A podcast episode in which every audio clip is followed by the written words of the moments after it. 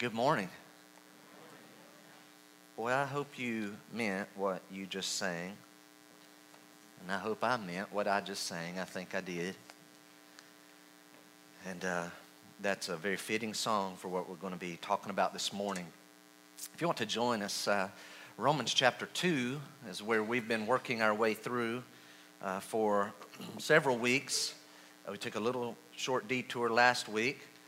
Um, still had to do with Romans chapter 1. Today we're kicking off Romans chapter 2. I would assume we'll be in this uh, for at least three weeks, uh, possibly four. And before we even begin reading, uh, I want to do a little game. All right, hey, a little game. When I had class, you know, class always enjoyed when we start with a game because I was that guy that as soon as the bell rang, you know, I wanted to start teaching. And then after the bell rang, I kept wanting to keep teaching. The other teachers will understand. I got to finish, you know. Y'all know me by now. So, um, but hey, a little game. Okay, that's great. Well, this little game that I've invented, now here's the key. I don't want to do this to stir up resentment or bitterness and this is not to start on a negative tone, though you're going to say, man, you're starting on a negative tone. There is a reason for our little game, okay? I've kind of made it up. I'll ask questions, and you just answer them inside, all right? Inside as I ask these questions. The title of the game is Does It Irritate You When? All right, that's the title. So I'm going to ask some questions, and you just kind of answer and play along inside yourself. Again, does it irritate you when? I got nine of these. You ready? Does it irritate you when the light turns green and the car in front of you just sits there? Thousand one, thousand two, thousand. You don't want to hit the horn? Thousand four, are you kidding me? And now people behind you are starting to hit the horn. But doesn't it irritate you a little more when you know why? Because you see their heads looking down, and then you see them Oh, and then they skirt through and you didn't quite, you know what they were looking at, right? Yeah, on the phone. Does that irritate you? Okay. Keep that theme going. Does it irritate you when they're not only looking at their phone at the red light, but when you drive by and you see the person with one arm on the wheel and the other, and they're just kind of smiling, getting the biggest old kick out of whatever's on their phone, or they're texting and driving? Does that irritate you? Yeah, I got quieter there keep the traffic theme going. Does it irritate you when someone nearly causes an accident because they honestly think their schedule is more important than everybody else's safety? Does it irritate you when the paid referee totally blows the call? I mean, the obvious call against your team. You saw it in real time, and the, the, the replay just makes it that much more obvious. Are you kidding? You were right in front of it. What are they paying you for? Now, we don't mind when it hurts the other team, but boy, when it's against our team, that's irritating. Does it irritate you when you've helped someone and they fall right back into the same old sin? Is that kind of like, but we, we talked about and we gave you the tools and you were supposed to, and you were supposed to call me. It's like, ah. All right.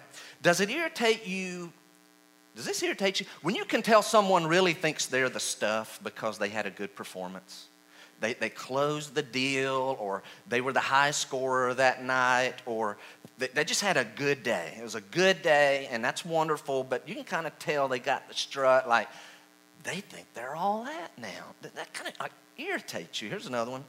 Does it irritate you when someone does the opposite of what they said?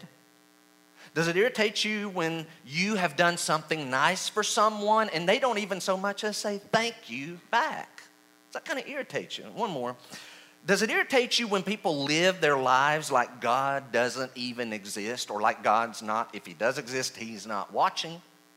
Does that kind of whole segments of society, does, does that bother you? You're like, man, that, that's, that's kind of a negative game you had us kick off there with. I, I'm all riled up now. Would you look with me at Romans 1? You'll see why we did that little exercise. Look at verse number 1. Uh, I cannot go back and repreach the message from two weeks ago, but if you have your Bible open on the screen, will be Romans chapter 2. But if you, if you have your Bible open uh, and, and you can just glance back very quickly to Romans 1, verse number 28, Paul said, since they did not see fit to acknowledge God, in other words, I just don't want to really have God in my life. I'm not going to acknowledge Him, not what the song we just said. I'm not going to surrender to Him.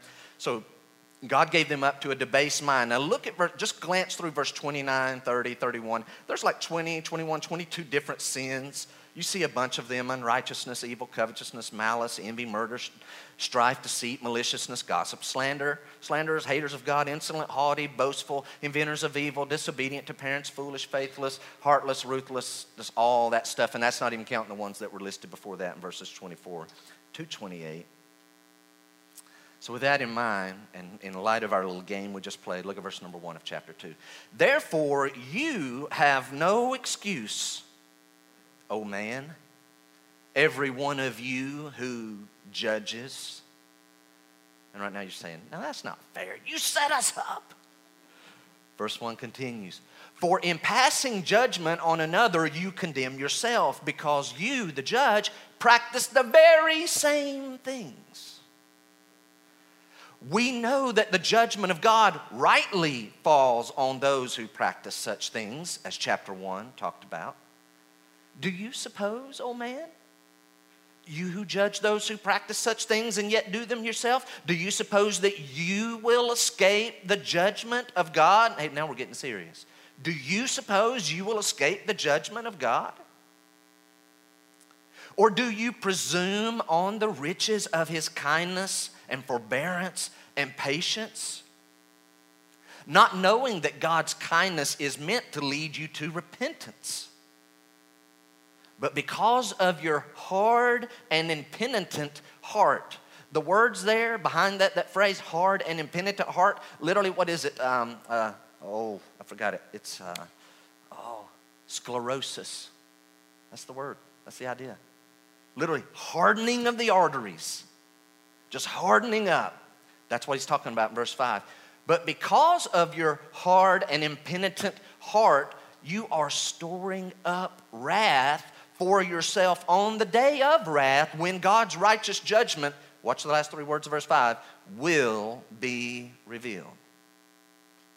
He will render to each one according to his works. And then a very confusing and controversial section of Scripture is coming. Verse 7. He'll render to each one according to his works.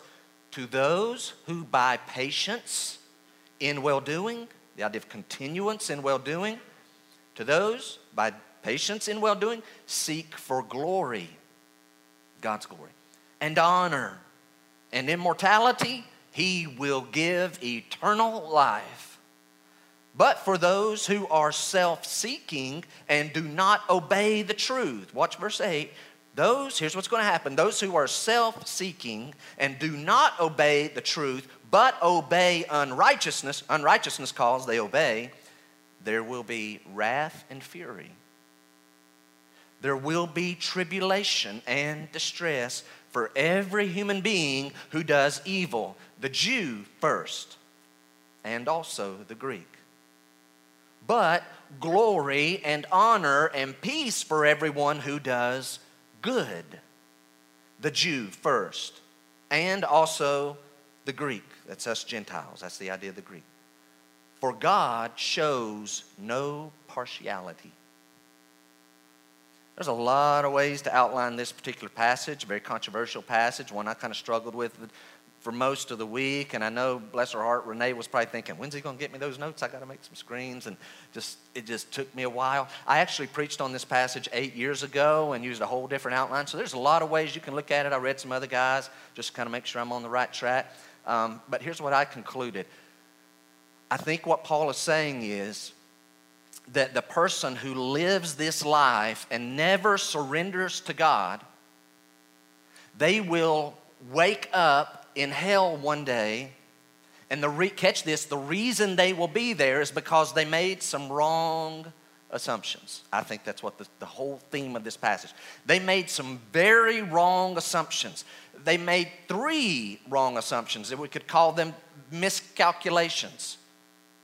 Title of the message today is Spiritual Miscalculations. I'm going to say it's this I'm talking about major miscalculations have been made, and that's what Paul is saying. A lot of people are in hell today because they made one or two or all three major, major I'm not talking about where you forgot to include tax when you were doing your calculating. Oh, I forgot that tax. Or, oh, I forgot to do the shipping. Or, well, I wasn't counting on that. If it hadn't been for those meddling kids, I would have got away with it, right? I'm not talking about that miscalculation, right, where you get caught by Scooby and Shaggy and the gang. I mean a major one that's going to affect your whole eternity. That's what Paul's doing. I don't know if you caught him. They're not worded the way they're going to be worded on your handout, but here's what I want to offer to you today three major spiritual miscalculations, three major misassumptions that people have that causes them to end up in hell. Number one, Comes out of verses 1 through 3. Here it is. Ready? Others are worse than I am. But others are worse than I am. You say, well, I'm glad that that's not one of mine. Let's put ourselves to the test. Look at verse 1. Therefore, you have no excuse, O man, every one of you who judges. For in passing judgment on another, you condemn yourself because you, the judge, practice the very same things. We know that the judgment of God rightly falls on those who practice such things. We can see that. Surely they're going to pay for that. God is going to make them pay for that. Verse 3, Paul says, But do you suppose, O man, you who judge those who practice such things and yet do them yourself, do you suppose that you will escape the judgment of God? This passage is written to the moral person, but they're actually a moral hypocrite because they set themselves up as other people's judges. Here's what, here's what this is this is the person that comes up as Paul is, is, is either sitting or standing in Corinth, writing this red letter to the, to the believers in Rome, comes up and says, Hey, Paul, what you writing? Oh, I'm just finishing out. And they didn't have chapter divisions. Ooh, wow, that's a, quite a list of sins. You, you tell them, Paul. Man, you tell him, you're right, man. That's just, that's awful. You, you keep it up, brother. I'm with you. It's the moral hypocrite. Now, by the way, let's make it real clear. It is not that this person does not admit that they're a sinner. It's not that they say, hey, I'm perfect. Watch this. Oh, yeah, I'm a sinner. And they even may feel bad about it. But they don't want you to get the wrong, now don't get the wrong idea. By my admission, yeah, I've got some things to work on, but hold on, I'm not as bad as them. And it has different forms. Let me offer some forms. Here's one. All right, all right, hang on. I might have thought it. I might have even wanted it. I might have watched it.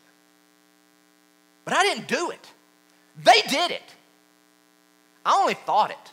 I only wanted to do it, they did it. Here's another version. I only did it one time. They do it all the time. I only did it one time. Here's another version. Sure, I may struggle with envy. Who doesn't? Coveting. And, and yeah, I, I, I am in the middle of some strife, and it's very selfish on my part, and there's always bickering and arguing, arguing around me. And yeah, I do have a problem. And, and I do have some deceit, and I have some real issues with my tongue. I, I, okay, I struggle with gossip and slander, and I may be a little boastful or disobedient to parents, but come on, listen, I, I'm, I'm not guilty of adultery or homosexuality or murder. I mean, come on, they're worse than I am. That's what this says. And the assumption is surely God knows this about me, and He's going to take that into account, and He's going to let me slide. Because they're really bad. Glance at verse 1 one more time. Therefore, you have no excuse, O man, every one of you who judges, for in passing judgment on another, you condemn yourself. So, what does that mean? Paul's point, listen carefully, put yourself to the test. If you have ever looked at someone else and correctly ascertained that they committed something wrong and they committed a sin, then you have absolutely no defense before God. Here's why you have shown you have the ability to spot sin. You can spot sin. So here's the problem if you saw it in just a moment by looking at someone else's life, then you are now guilty because you have the full sample of your life and you should see it all in your life. You could spot it in one hour with that person, or I can look at one post. Wow, look at them. They've really got problems. What about you? You got the whole life of yourself to look at. Well, they're really bad. My stuff's not that bad. That's how we cover that. I remember very clearly, I, I don't know why I remember this. I grew up in a double wide home. And later on, I remember we put house siding and a house roof and house windows, and we built a little office and a room for my grandmother and attached it on there. But basically, at its core, it was a double wide trailer, one of the big ones back in the 70s. I remember the little wooden round table, it was oval. I, I think I know where I was sitting. You say, Where are you going? I remember a time, it didn't happen a lot, but we were all there, and it was the evening, and we were having our evening meal prayer, praying over the meal. And because of how we had been taught, when the prayer was over, I had to. I had to tell mom and daddy that Russell had his eyes open while we were praying. They needed to know this because it's wrong. We've been told. Russell had his eyes open. Oh, he did. So we look at verse number one and you say, So, Jeff, is this saying it is sinful to discern sin? Uh, boy, a lot of people take this passage and, and other passages, like in Matthew, where Jesus says something, and here's what they'll say. They'll conclude, ah, Don't judge me, which means I have license to do anything I want, and I can go around tell everybody I'm a Christian, even though there's nothing in my life that says I'm a Christian. You can't judge me. Okay, let me tell you something. This passage is not saying it is wrong to discern. Jesus says, You will know them by their fruit. In other words, look for fruit. But what it's saying is, it is wrong to spot sin in other people, but you have the exact same things in your life. Now, that is wrong. Galatians 6, chapter 1, I think it is. Brothers, when a man be overtaken in a fault, you which are spiritual restore such an one in the spirit of meekness, considering yourself, lest you also be tempted. Hey man, I'm not, I'm not your judge, I'm not condemning, but I'm noticing this. Everything okay right there, man? I'm feeling like, can I pray for you about this? Come along beside them and help them. And then be willing, when you're out of line, that, to take correction and accountability from brothers and sisters in Christ. You remember that little game we started with? You know where those nine things come from? Me. Every one of them I've done. And I am more guilty than the people that I have judged because I know better on every single one of them. I have been at the red light before and, and, and then realize, you know, somebody else is going or they're going, and I'm, I'm like, oh man, I just feel terrible. I'm like, sorry. I'm, I'm, I'm like, want to slow way down or speed way up. I don't want to have to face the people. Why? I'm like, I blew it. Man, I'll, I'll, get on referees. How can you possibly? But when I coached PE, I would referee PE games. I mean, the games are slow when you're talking about seventh, eighth, and ninth graders playing basketball, and the kids get all mad at me like I'm showing favoritism. I'm like, guys, I promise, I didn't see. That's a foul. You're letting them get away with it. I'm like, well, it's hard. Hard to be the referee, but I'll, I'll get them on them in heartbeat if they judge wrongly against my Tar Heels, right? Or your Tigers, or your Gamecocks. Y'all remember this? Do you remember this encounter? David the king, the man in the Old Testament, I mean, loved David, but he, he, he was away from the Lord. You remember when Nathan the prophet came up? And he tells David, said, David, I need, I need to tell you something. Yeah, what's going on? Here's the man of God talking to the man of God. Here's the prophet talking to the king. And Nathan says, Yeah, there's this man, and he has all these flocks and herds many, many, like thousands, yeah. And then he's neighbor to a man who had like one little lamb, yeah. Well, the guy with all the flocks and herds, he had a visitor come and he wanted to have a nice meal for the visitor. And so what he did is he went and took his neighbor's one little lamb, killed that for the meal. David got ticked. What? That's horrible. Who is he? You. And he realized David could have had any woman in the kingdom he wanted. Uriah had one wife that he loved, and David stole Uriah's one, one wife and committed adultery, and then had Uriah killed, murder. What, David what, what Nathan was showing David is you can spot sin, you just hadn't turned that ability on yourself to see it in yourself. That's wrong. And here's the conclusion. I'm, going to move to point number two, but you need to hear this. Many, not a few, many people are in hell today because they honestly thought in this life other people's sins are worse than mine and God's going to let me slide. They're really bad. I have some bad things. I'm working on it, but not that bad. They're bad.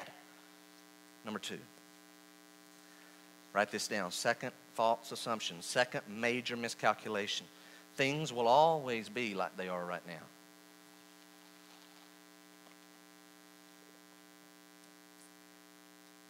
Things will always be like they are now.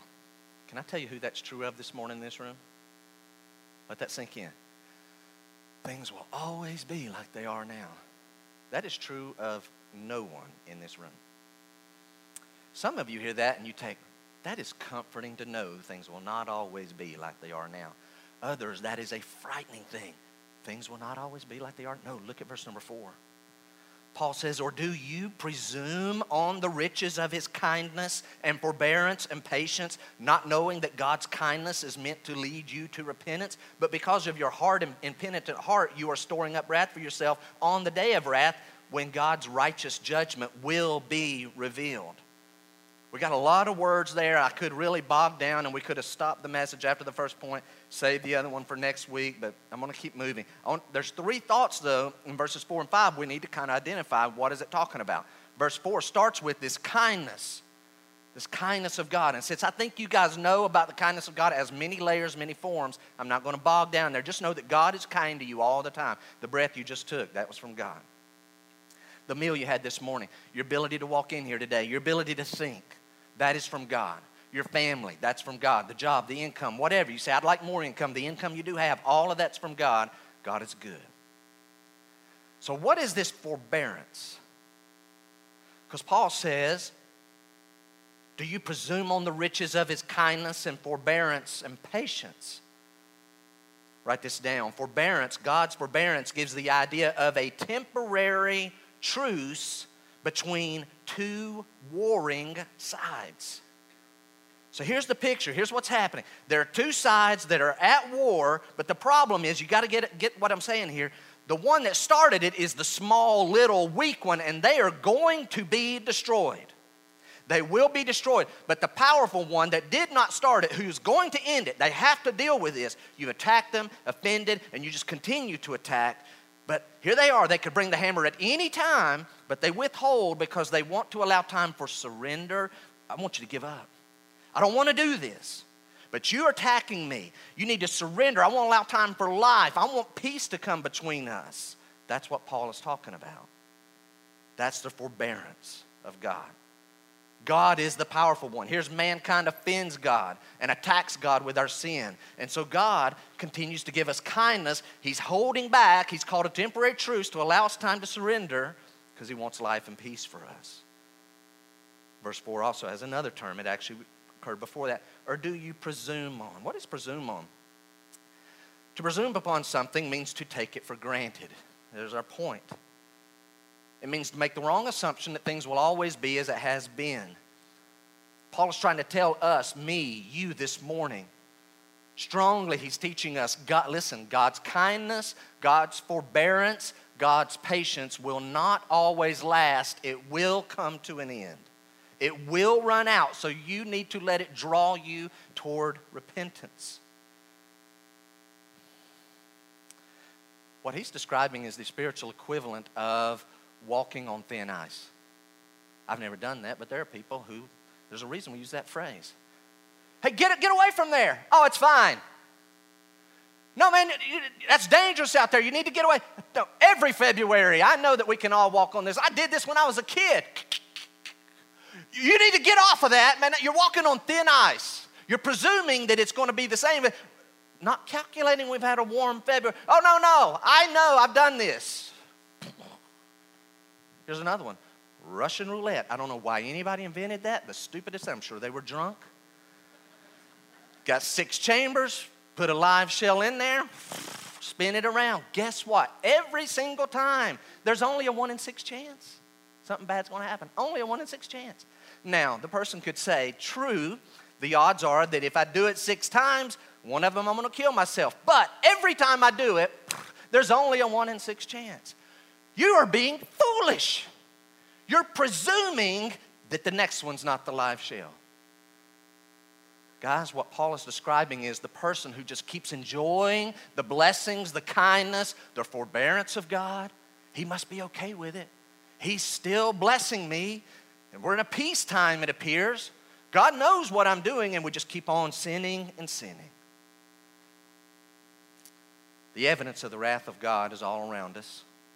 I was in a graveyard on Friday doing a graveside service. By the way, the wrinkles on your face, that's a, that's a sign. The gray hair on the side of our head or that dominates our hair, that's a sign of the wrath of God. We have corrupting bodies, they are dying. That's just the fact. But what is equally true is that the wrath of God, here's the thing, here's what makes it hard. The wrath of God is rarely seen immediately. Just doesn't happen immediately. In fact, often large sections of time are elapsed between the committing of a crime and the paying of the penalty. In fact, in this life, sometimes people seem to get away with doing the, the crime, they're never pay. How are they getting away with that? I think of the Old Testament, what, five, 6,000 years ago, God literally destroyed everything on the planet except eight people by a flood. How many remember how long he held back before the flood? Does anybody remember? It's an odd number, it's not a, not a round number. 100 and what? Anybody? 120 years. Well, I guess it took that long for, for Noah to build the ark. Noah could have built the ark a lot faster than 120 years. He was preaching, repent, return, you know, return to the Lord. We are sinful. God is going to destroy. But here's the thing it's never rained. It's always going to be like it is right now. For 120 years, they kept putting him off and putting him off. He was calling them to turn. No, God's fine. We're still blessing. Look, the crops are still growing, the animals are doing fine, plenty to eat. Poor old Noah's wasting his life. Don't ever assume that God, listen, I'm talking to us now. Don't ever assume that God's goodness and forbearance and patience equals God's unconcern for sin. He must be all right with it. He keeps on being good to me. Because the flood came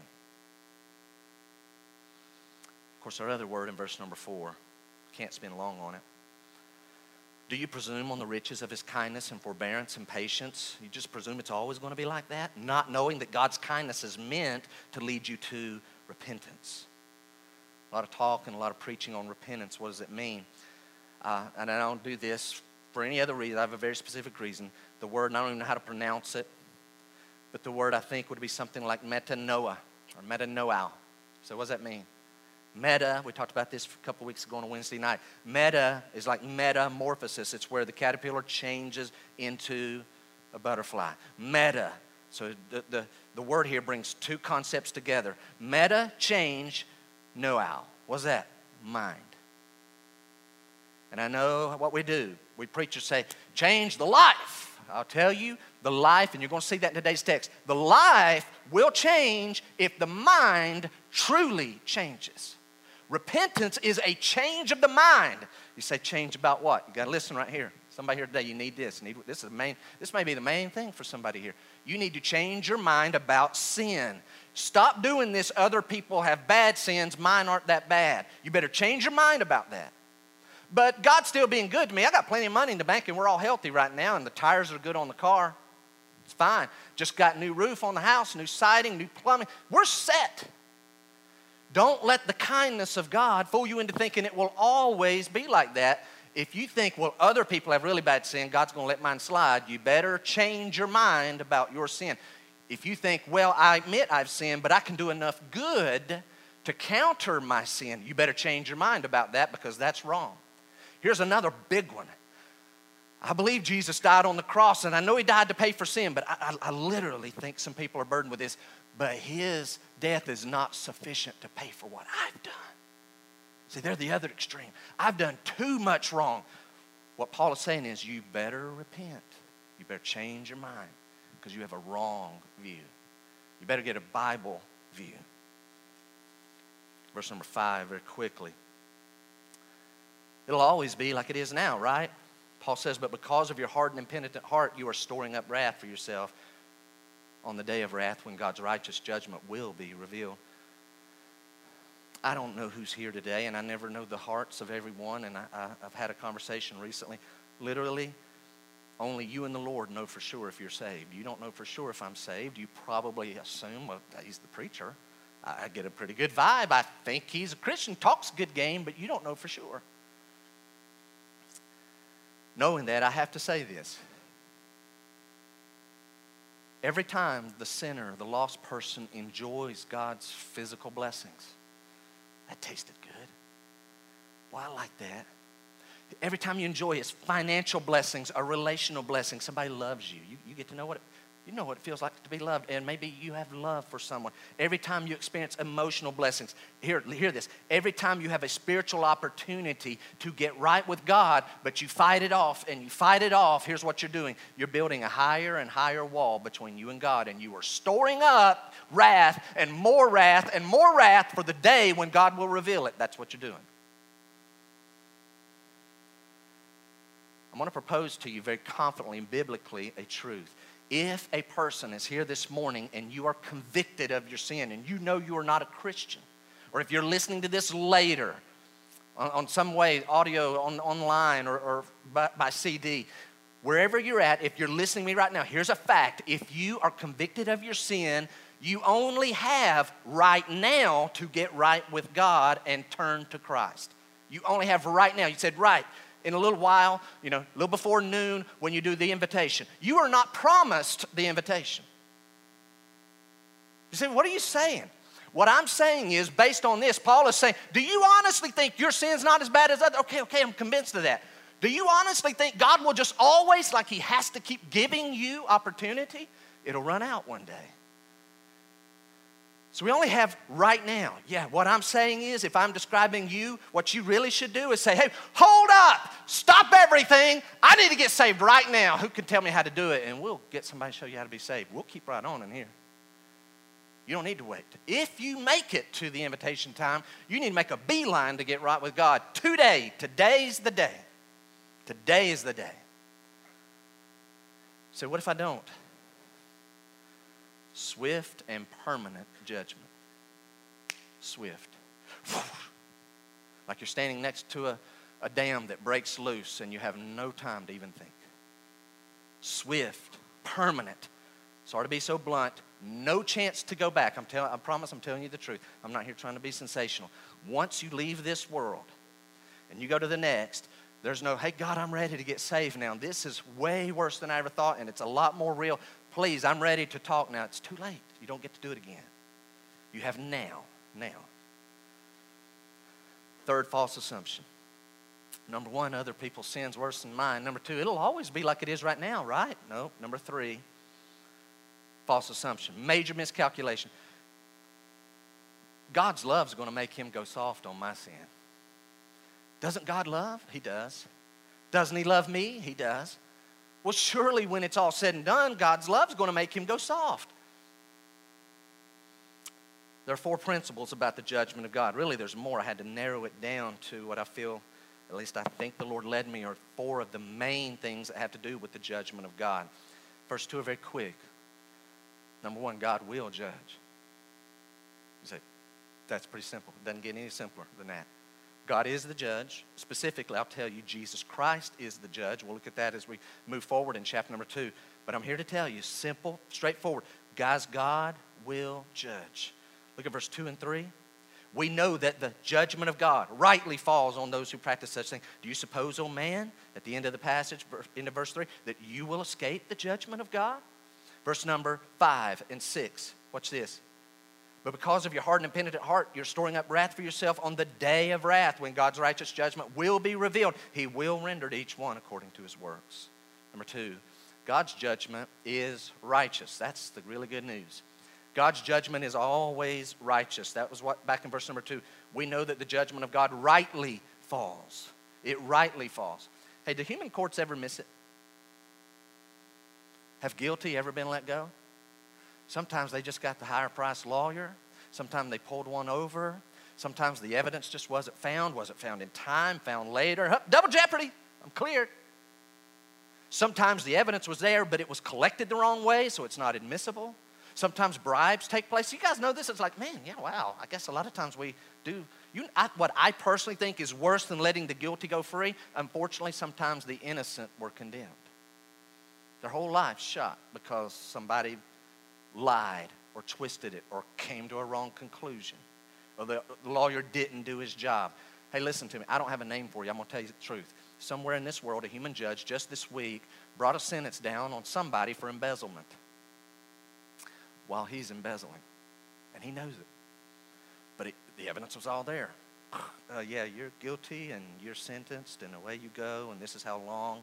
And he knows full well he's done it. Now, here's the thing no one can ever point to one time, not one time, where God has made a miscalculation or a misjudgment. It'll be righteous. So you hear that and say, okay, good, God's going to have righteous judgment. He is going to judge, his judgment will be righteous. Number three, God judges our deeds. God judges our deeds. Look again, if you would, verse number six. He will render to each one according to his works. I'll read the other verses maybe in a moment. Can I give you the good news? I'm going to read verse 6 again. He will render to each one according to his works. You want to know the good news? I promise you, you're never going to be judged for what I've done. And you ought to be glad for that. Just saying. You're never going to be judged for what anyone else in here has ever done. Here's the bad news you will be judged for what you have done. Verse number six is the main action of this passage. Verse six is the main action. You say, then what's verse seven through 10? Here's where it gets tricky, and here's the controversial part.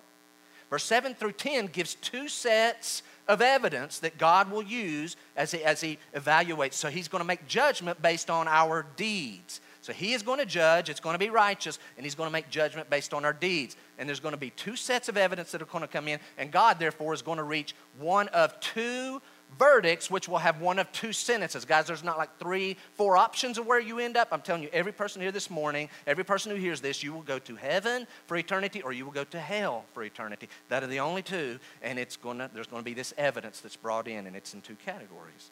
Now, here's the controversial part. You have a quote in your handout. Alva J. McClain notes about verse 6 through 10. He says, Some say that Paul teaches salvation by works.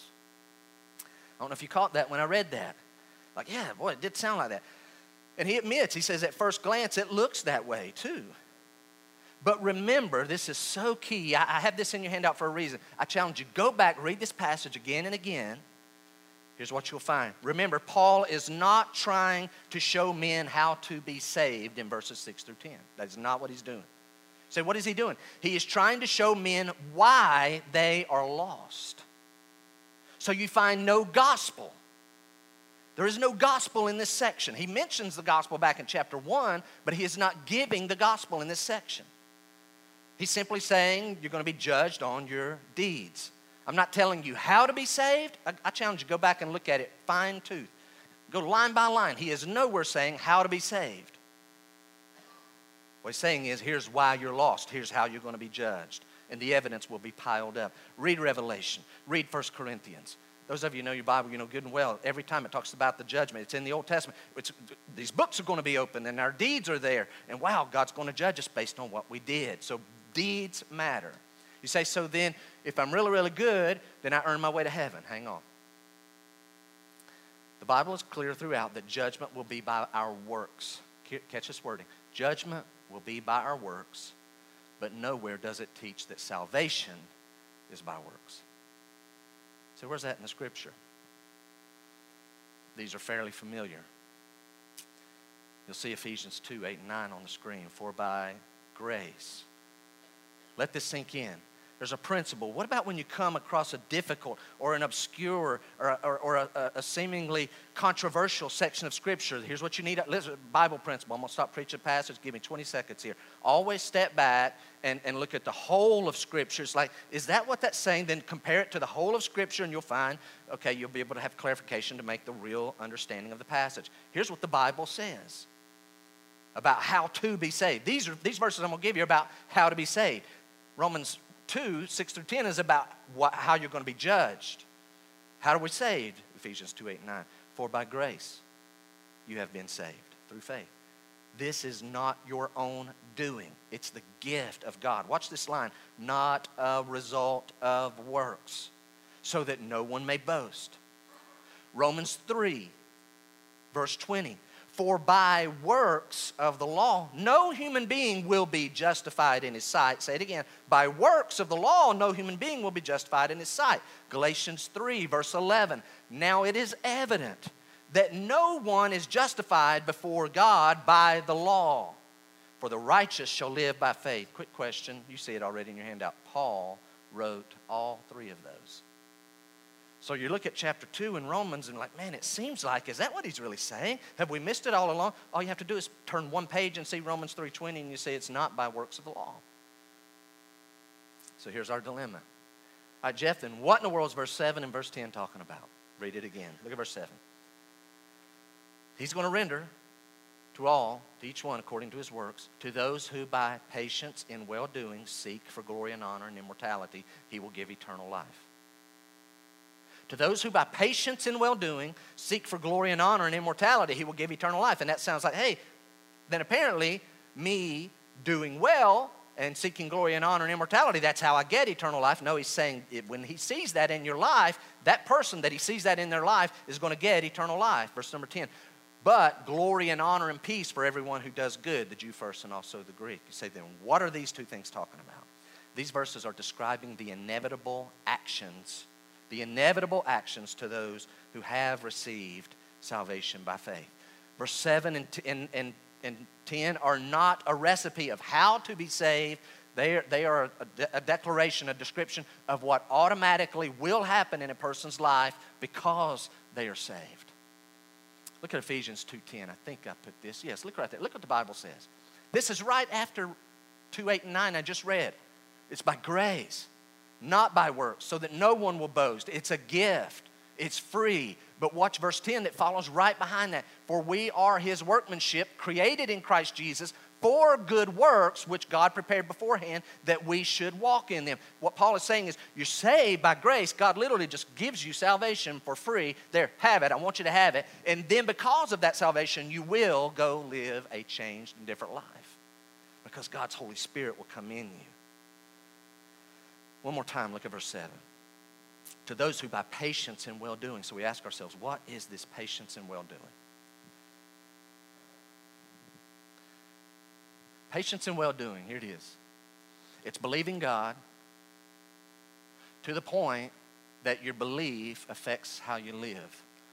I give you an Old Testament example. Abel offered a more excellent sacrifice than Cain, his brother. Cain brought fruits and vegetables. Abel brought a blood sacrifice. We don't have it recorded in Scripture, but we can deduce that God showed them that for sin to be covered, there has to be blood shed. And Abel believes God, and it led him to offer a more excellent sacrifice. His was a blood sacrifice. We look at the, the, the children of Israel in the Old Testament. They, they believe God, and because they believe God, they obey God by offering sacrifices for their sins. The sacrifices, the animals, even the animal's blood, does not cover, it does not pay for their sin, but it's symbolic of Christ who's going to come. But watch this they offer the sacrifices not to get saved, but because they believe God. And God, because I believe you, I'm going to obey. You want us to offer the sacrifice? It's the faith in God that saves them. You say, okay, that's Abel before the law, and that's the children of Israel because of the law, what about us today? What is this whole patience and doing well? What is this doing well? Doing well today, you want to hear it? It means a person obeys God by placing their faith and trust in Jesus as Lord. You believe God, God says do something, you obey it. Watch John 6, it'll be on the screen. John 6, 28. Then said they to him, then they said to him, What must we do to be doing the works of God? Jesus has just told them don't do works to receive physical food. Do the work of God. What must we do to be doing the works of God? Jesus, here's Bible, guys. Jesus' words. Jesus answered them, This is the work of God. You want to know what the work of God is? That you believe in him whom he has sent. You say, What's the work of God? Believe in the one that God has sent. God sent Jesus. Believe in Jesus. If you believe in Jesus, that leads to a life that becomes continuing in good works because God's Holy Spirit comes lives inside the person. You say, hey, hang on. What if I don't want that life? Verse 8, very quickly. But for those who are self seeking and do not obey the truth, but obeying righteousness, there will be wrath and fury. There will be tribulation and distress for every human being who does evil, the Jew first and also the Greek. Wrath and fury is what will come. Wrath and fury is what's in the heart of God toward the lost person's sin, which will be turned toward the lost person. So what's this wrath and fury? MacArthur, I really, I wish I had time here, but I'm going to just throw it at you. Ready? MacArthur offers wrath as being the strongest. You say, hey, listen, I, I wish this were not true. I don't say this delightfully or gleefully. If someone here has yet to surrender to Christ and they don't believe God to the point that when He says, hey, you want to do the work? The work is to just trust in my son. I sent him to you. Put your faith in him. You say, well, what if I don't want to do that? Then wrath and fury is coming. Picture this. MacArthur writes that wrath here is the strongest kind of anger that has reached a fever pitch. But fury is a little different. Fury is vehement anger that rushes along, here's a key word, relentlessly. You need to understand that's what the wrath of God will be in this person's life. Relentlessly. It rushes. And it continues and continues. Surely it's going to let up. Nope. I remember riding, was that roller coaster at Universal Studios? The, the Hulk, the green one. How many of you have ridden the Hulk? Some of you have ridden the Hulk, right? And you're going up, and first time, and you're like, what's this little chute for? Oh, I see this guy. And it's like, ah, this is kind of fun. It could stop any moment. He's describing the wrath of God, vehement anger that rushes along relentlessly. Here's what he says it's the idea of a man's breathing violently while pursuing an enemy in great rage. Is that what you want from an almighty God? Picture a man running through the woods, could be a Roman soldier, but he spotted the one that is due. And he's running down relentlessly. Fourth thing about the judgment of God, and we'll be done. God as judge shows no favoritism. God will judge. He will judge righteously. He will judge us by our deeds. And he shows no favoritism. That's very clear in verses 19 and 11. Look at verse 9. There will be tribulation and stress, distress for every human being who does evil, the Jew first. Verse number 10, but glory, honor, and peace for everyone who does good, the Jew first. Why is he mentioning the Jew here? Well, as you see, as we go through chapter 2 in the coming weeks, he's going to transition. Some say the whole thing is about the Jew. I don't think so. I think he's talking about the Jew, but also anyone who thinks they're moral enough to earn their way to heaven and they're not as bad as other people. And it's always going to be as good as it is right now. God loves me, right? And God's love is going to keep him from really bringing the hammer down on my sin. I, I, watch, catch what I'm about to say. Paul is bringing the Jew into the discussion because they actually had the audacity to say publicly what other people only think privately. Got to get this. You say, what were the Jews? They had the audacity to say publicly, I am exempt from the judgment of God. What? I'm exempt. Here, listen, I'm the exception. Says who? I'm a Jew. And they may even point to a passage of scripture because God had this agreement with the nation of Israel as a whole, they think, as an individual. In fact, read the old traditions. Some Jews taught that Abraham himself sat very near the opening gate of hell to rescue and make sure that no, even wicked Jew, no Jews go to hell. He's there to make sure of it. That's what they thought. They said actually out loud what other people only think. I'm exempt. I'm the exception. Now, here's what frightens me because I know it's true. Someone listening to me right now has that same feeling.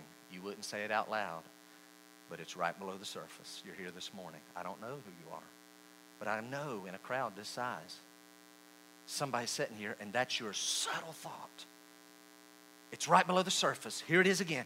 I'm exempt from the judgment of God. I'm the exception. And the next sentence is important. Listen, that's why you don't get saved.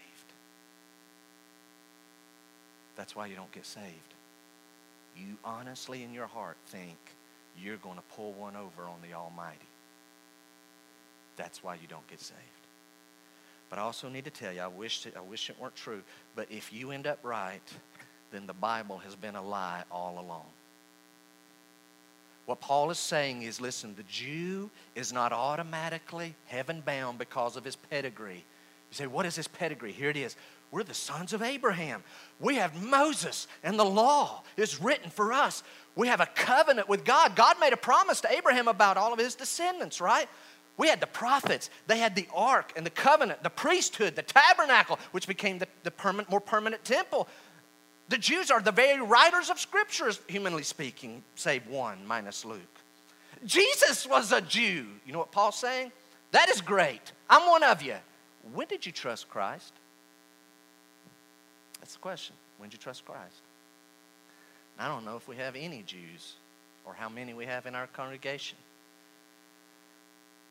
But if the Jew does not get into heaven automatically because of his greater pedigree, then surely we Gentiles don't get into heaven because of our lesser pedigree. And you say, no, no, no, whoa, whoa, time out. I'm a member at the church. Oh, okay. No, no, no. Check my records.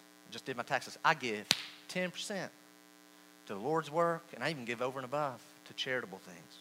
Okay? Uh, no, no, no, no. My mother sang in the choir. No, no, hold, hold, that's not all. My granddaddy was a preacher. You say, why do you use those? You preachers use those because that's what we honestly hear.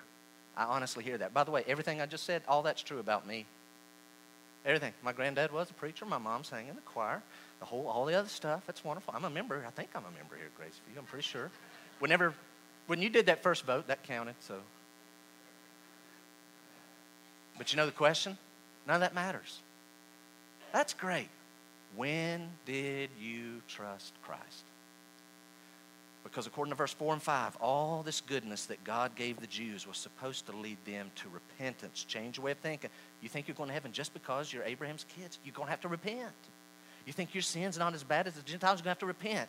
The same thing needs to be said of us here today.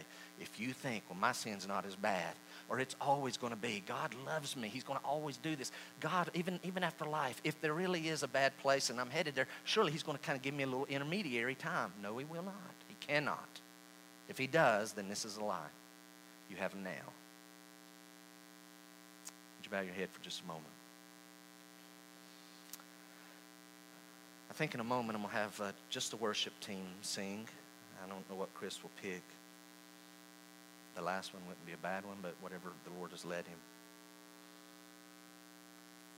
Do not let any sound distract you this morning.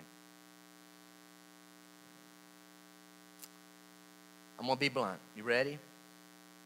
I have prayed over today, and I, and I am not in charge. God's in charge, but I've pleaded with the Lord. Lord, today needs to be the day for some. So here's my bluntness you need to put yourself in one of two categories. Are you, are you saved and on your way to heaven and you're 100% sure, or are you, you know, I am not saved? I have never done these things you're talking about, or I know about them, but I have not yet surrendered. I sang it a while ago, but I haven't actually surrendered. Once you've put yourself in one of those two, and not a third, don't invent a third category, it's one or the other. You are either a Christian or you're not. Here's first. If you know you do not have eternal life, I have a question. It's very simple. Do you want it? Say, I'm in the group, I do not have eternal life. Very simple. Do you want it? Yes or no? Do you want it? If you hesitate, or if you answer, I'm going to be truthful with you. If you hesitate or say, No, I do not want it today, then the passage is very clear you are in line to receive wrath, fury, tribulation, and distress. That's Bible. But on the authority of the Word of God, I can tell you this. If you say, Jeff, yes, I want eternal life, it can be yours today. I'm going to say it can be yours along with glory and honor and peace. That's Bible. all of those things are in my future. You say, How? How'd you get it? Well, I sure didn't work my way. You, if you say, I do want it, I want it today. You say, man, this, not you, but this passage is really digging into me today. You will have eternal life the moment you believe God and seek His will in your life